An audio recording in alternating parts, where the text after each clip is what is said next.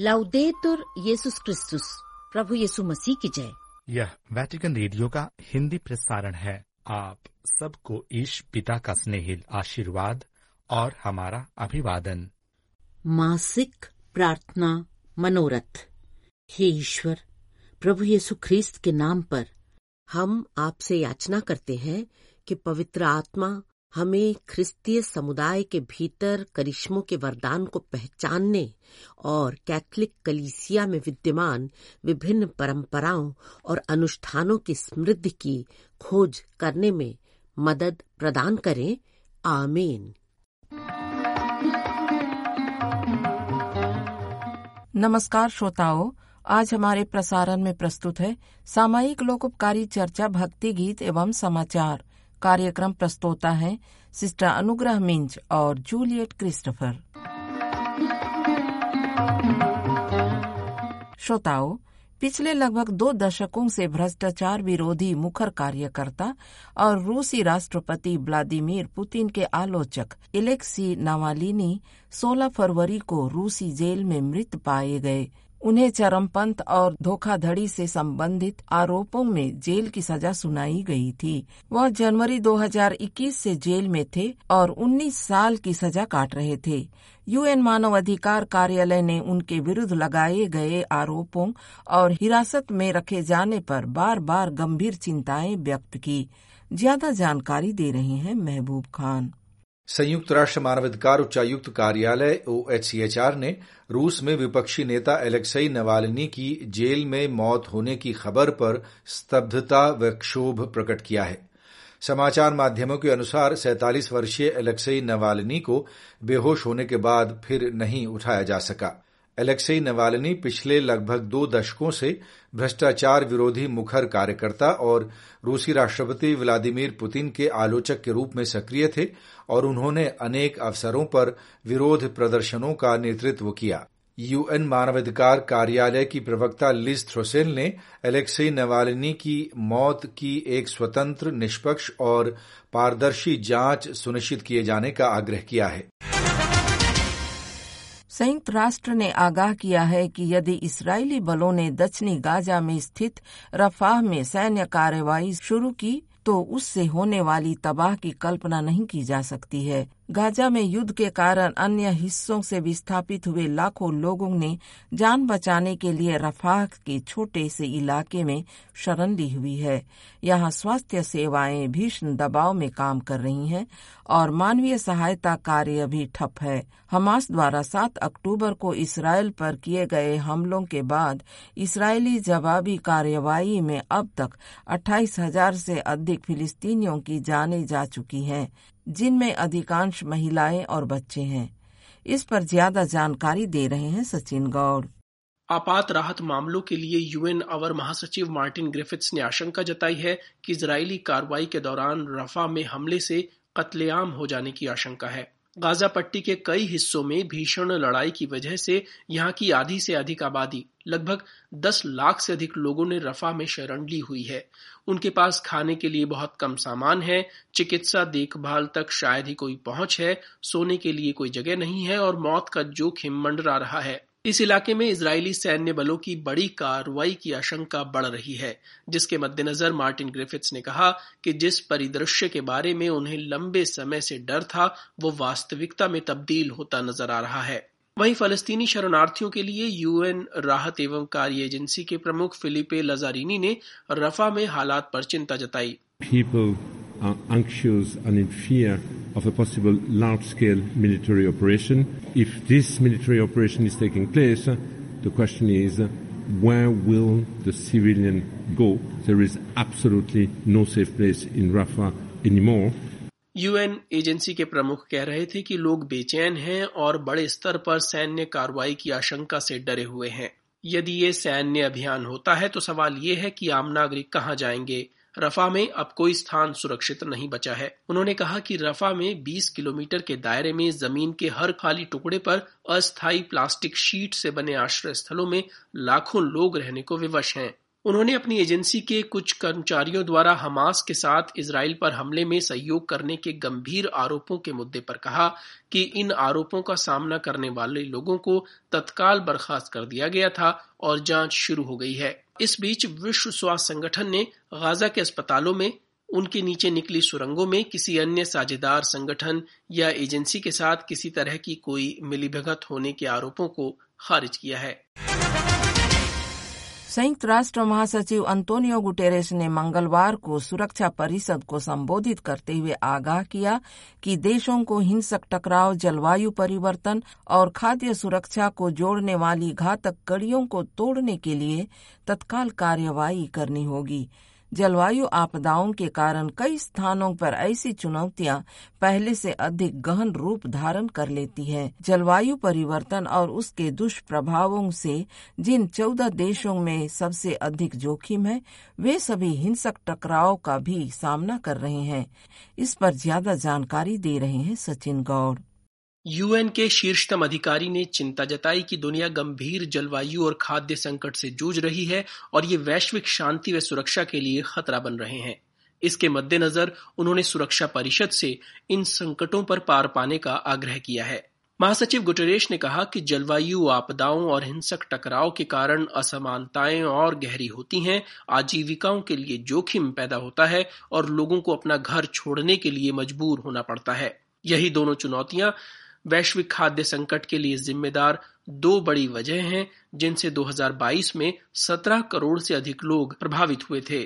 Climate and conflict are two leading drivers of global food crisis where wars rage anger reigns महासचिव Guterres कह रहे थे कि जब युद्ध होता है तो भूख की मार होती है, चाहे लोगों के विस्थापन के कारण, कृषि की बर्बादी से, बुनियादी ढांचे को पहुँचे क्षति से, या हालात को जानबूझकर ना मानने की नीतियों से। वहीं जलवायु आपदाओं के कारण कई स्थानों पर ऐसी चुनौतियाँ पहले से अधिक गंभीर रूप धारण कर लेती हैं।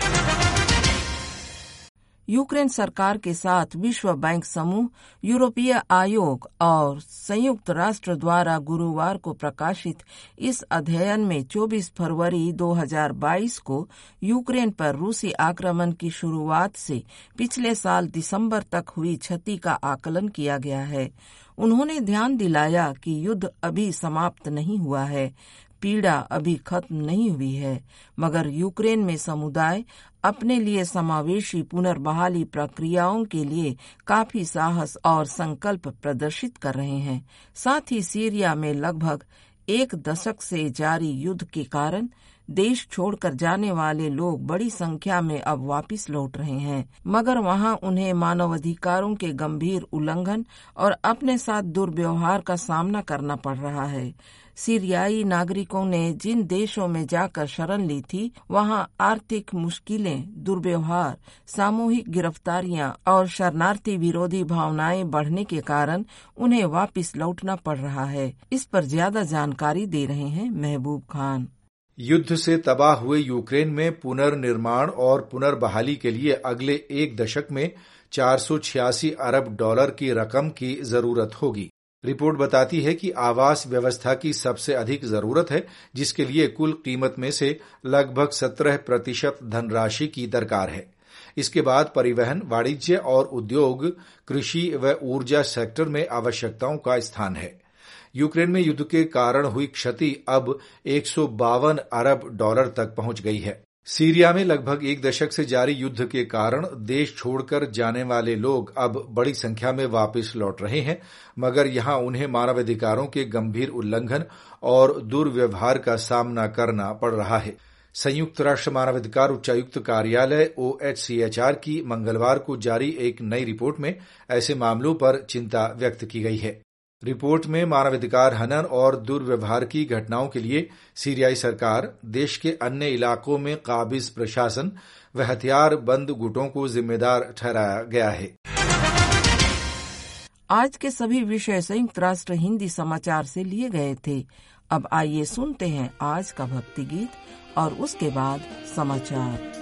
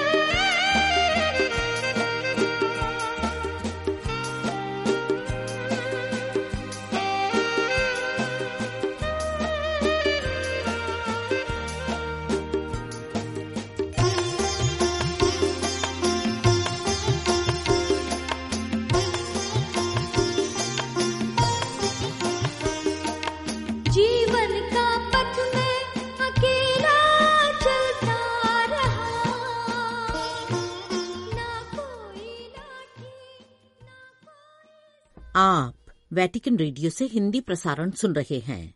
लीजिए, अब प्रस्तुत हैं। समाचार।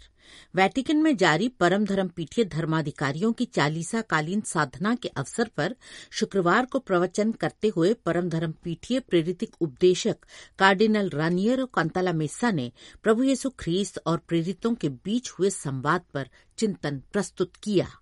संत मत्ती रचित सुसमाचार के सोलहवें अध्याय में निहित प्रेरितों से पूछे गए प्रश्न कि तुम क्या कहते हो कि मैं कौन हूँ पर चिंतन करते हुए? कार्डिनल कांतला मेसा ने कहा कि इस प्रश्न को हम उस अर्थ में नहीं लेते हैं, जिस अर्थ में उस प्रश्न को आमतौर पर समझा जाता है।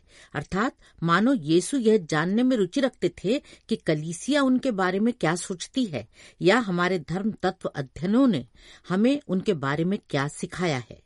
अपितु इस प्रश्न को हम ऐसे लेते हैं जैसे कि यीशु के मुख से निकले प्रत्येक शब्द को लिया जाना चाहिए, व्यक्तिक रूप से और व्यक्तिगत रूप से भी। इन शब्दों को हित एत नुंक यानी उन लोगों के लिए जो इन्हें सुनते हैं, वैसे ही समझा जाना चाहिए।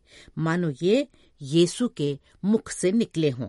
संत योहन रचित सुसमाचार के संदर्भ में उन्होंने कहा कि संत योहन प्रभु येसु के उन शब्दों की प्रकाशना करते हैं, जिनमें येसु स्वयं को जीवन की रोटी और विश्व की ज्योति घोषित करते हैं। कार्डिनल ने कहा कि इन शब्दों को अपनी या विश्व में अथवा कलीसिया में व्याप्त समस्याओं की दृष्टि से नहीं, बल्कि ईश प्रेम के दृष्टिकोण से देखा जाना और समझा जाना आवश्यक है। मैं जीवन की रोटी हूँ। प्रभु येसु मसीह के इन शब्दों का उल्लेख कर कार्डिनल कांताला मिस्सा ने कहा कि येसु अपने शिष्यों को और उनके द्वारा युग युगांतर के लोगों तक इस बात को स्पष्ट करना चाहते थे कि एक और रोटी है जिसकी तलाश की जानी चाहिए और जिसका भौतिक रोटी से कोई संबंध नहीं है, क्योंकि भौतिक रोटी तो वास्तव में उसका संकेत मात्र है। उन्होंने कहा कि समारी स्त्री से जब येसु पानी मांगते हैं, तब भी वही बात थी। येसु उस महिला को भौतिक पानी से परे एक और यथार्थ पानी की खोज तक ले जाना चाहते थे। भौतिक पानी केवल थोड़े समय के लिए प्यास बुझाता है, जबकि यथार्थ पानी एक दिन के लिए तृप्त होने वाली सामग्री से अलग है। समारी महिला को जो पानी मांगती है और उसे पाने के लिए मसीहा के आने का इंतज़ार करती है यीशु कहते हैं, वह मैं ही हूँ जो तुमसे बात कर रहा हूँ। इसी प्रकार जन समुदाय से जो रोटी मांग रहे थे यीशु कहते हैं, जीवन की रोटी मैं हूँ। कार्डिनल महोदय ने कहा कि यीशु द्वारा दिए गए जल और रोटी को हम संस्कारों में और ईश वचन में पा सकते हैं। अस्तु, उन्होंने सभी से आग्रह किया कि विशेष रूप से चालीसा काल के दौरान वे अपने दैनिक जीवन में ईश वचन का पाठ करें तथा युख्रिस्तीय संस्कार ग्रहण कर प्रभु येसु द्वारा दी गई जीवन की रोटी प्राप्त करें।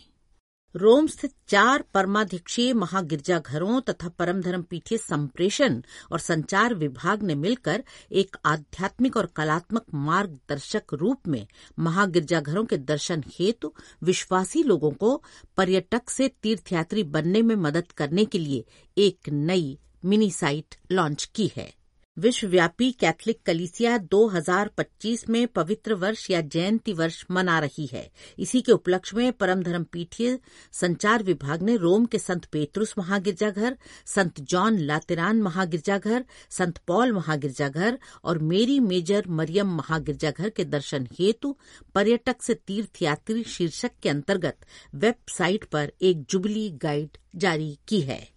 गुरुवार को जारी एक प्रेस विज्ञप्ति के अनुसार वेबसाइट इन पवित्र स्थानों के सौंदर्य और इतिहास तथा उन्हें भरने वाली कलात्मक उत्कृष्ट कृतियों को व्यक्त करने के लिए आवाज़ के माध्यम पर बहुत अधिक निर्भर करती है।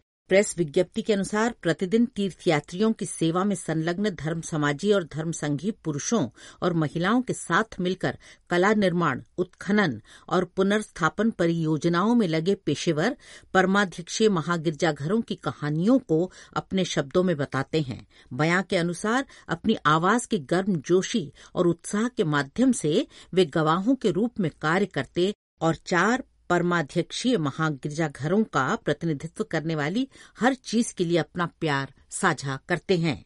इस वेबसाइट पर संतों और कलाकारों के जीवन एवं कार्यों की चर्चा है, जिन्होंने अपने समर्पित जीवन द्वारा उन महागिरजाघरों को आकार दिया है, ताकि सभी पर्यटक और तीर्थयात्री केवल कलात्मक कृतियों का दर्शन न करें, अपितु तनिक रुककर इसके आध्यात्मिक आयाम पर चिंतन करें।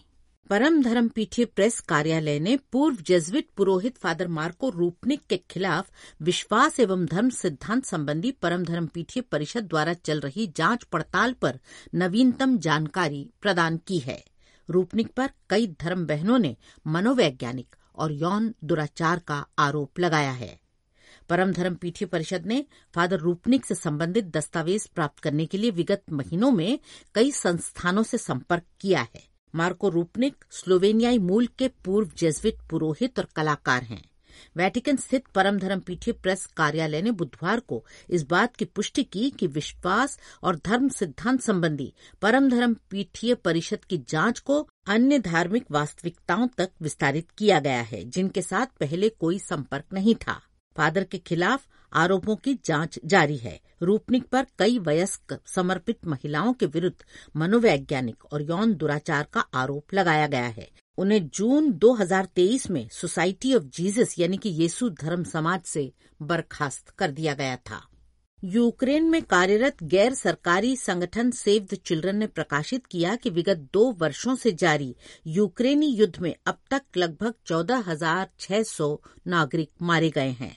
मानवाधिकार संस्थाओं और गैर सरकारी लोकोपकारी संस्थाओं के साथ मिलकर सेव द चिल्ड्रन ने यूक्रेनी नागरिकों और नागरिक बुनियादी ढांचों और खासकर घनी आबादी वाले शहरी क्षेत्रों के खिलाफ सभी हमलों को तुरंत बंद करने का आह्वान किया है। बयान में कहा गया कि यूक्रेन में संघर्ष के सघन होने के दो साल बाद पाँच बालिकाओं और बालकों सहित दस हज़ार पाँच सौ से अधिक नागरिक मारे गए और लगभग बीस हज़ार लोग घायल हुए हैं, जबकि लगातार बमबारी, बारूदी सुरंगों और ड्रोन हमलों ने एक पीढ़ी को आघात, विस्थापित और डराकर रख दिया है। कहा गया कि संघर्ष के तेज होने के बाद से प्रतिदिन औसतन 42 नागरिक मारे गए और घायल हुए हैं। यूक्रेन में मानवतावादी गैर सरकारी संगठनों के मंच के इक्यावन सदस्यों का कहना है कि पिछले कुछ महीने विशेष रूप से घातक रहे हैं। और इसी के साथ वैटिकन रेडियो से हिंदी प्रसारण समाप्त हुआ। अब तमिल में प्रसारण होंगे। नमस्कार।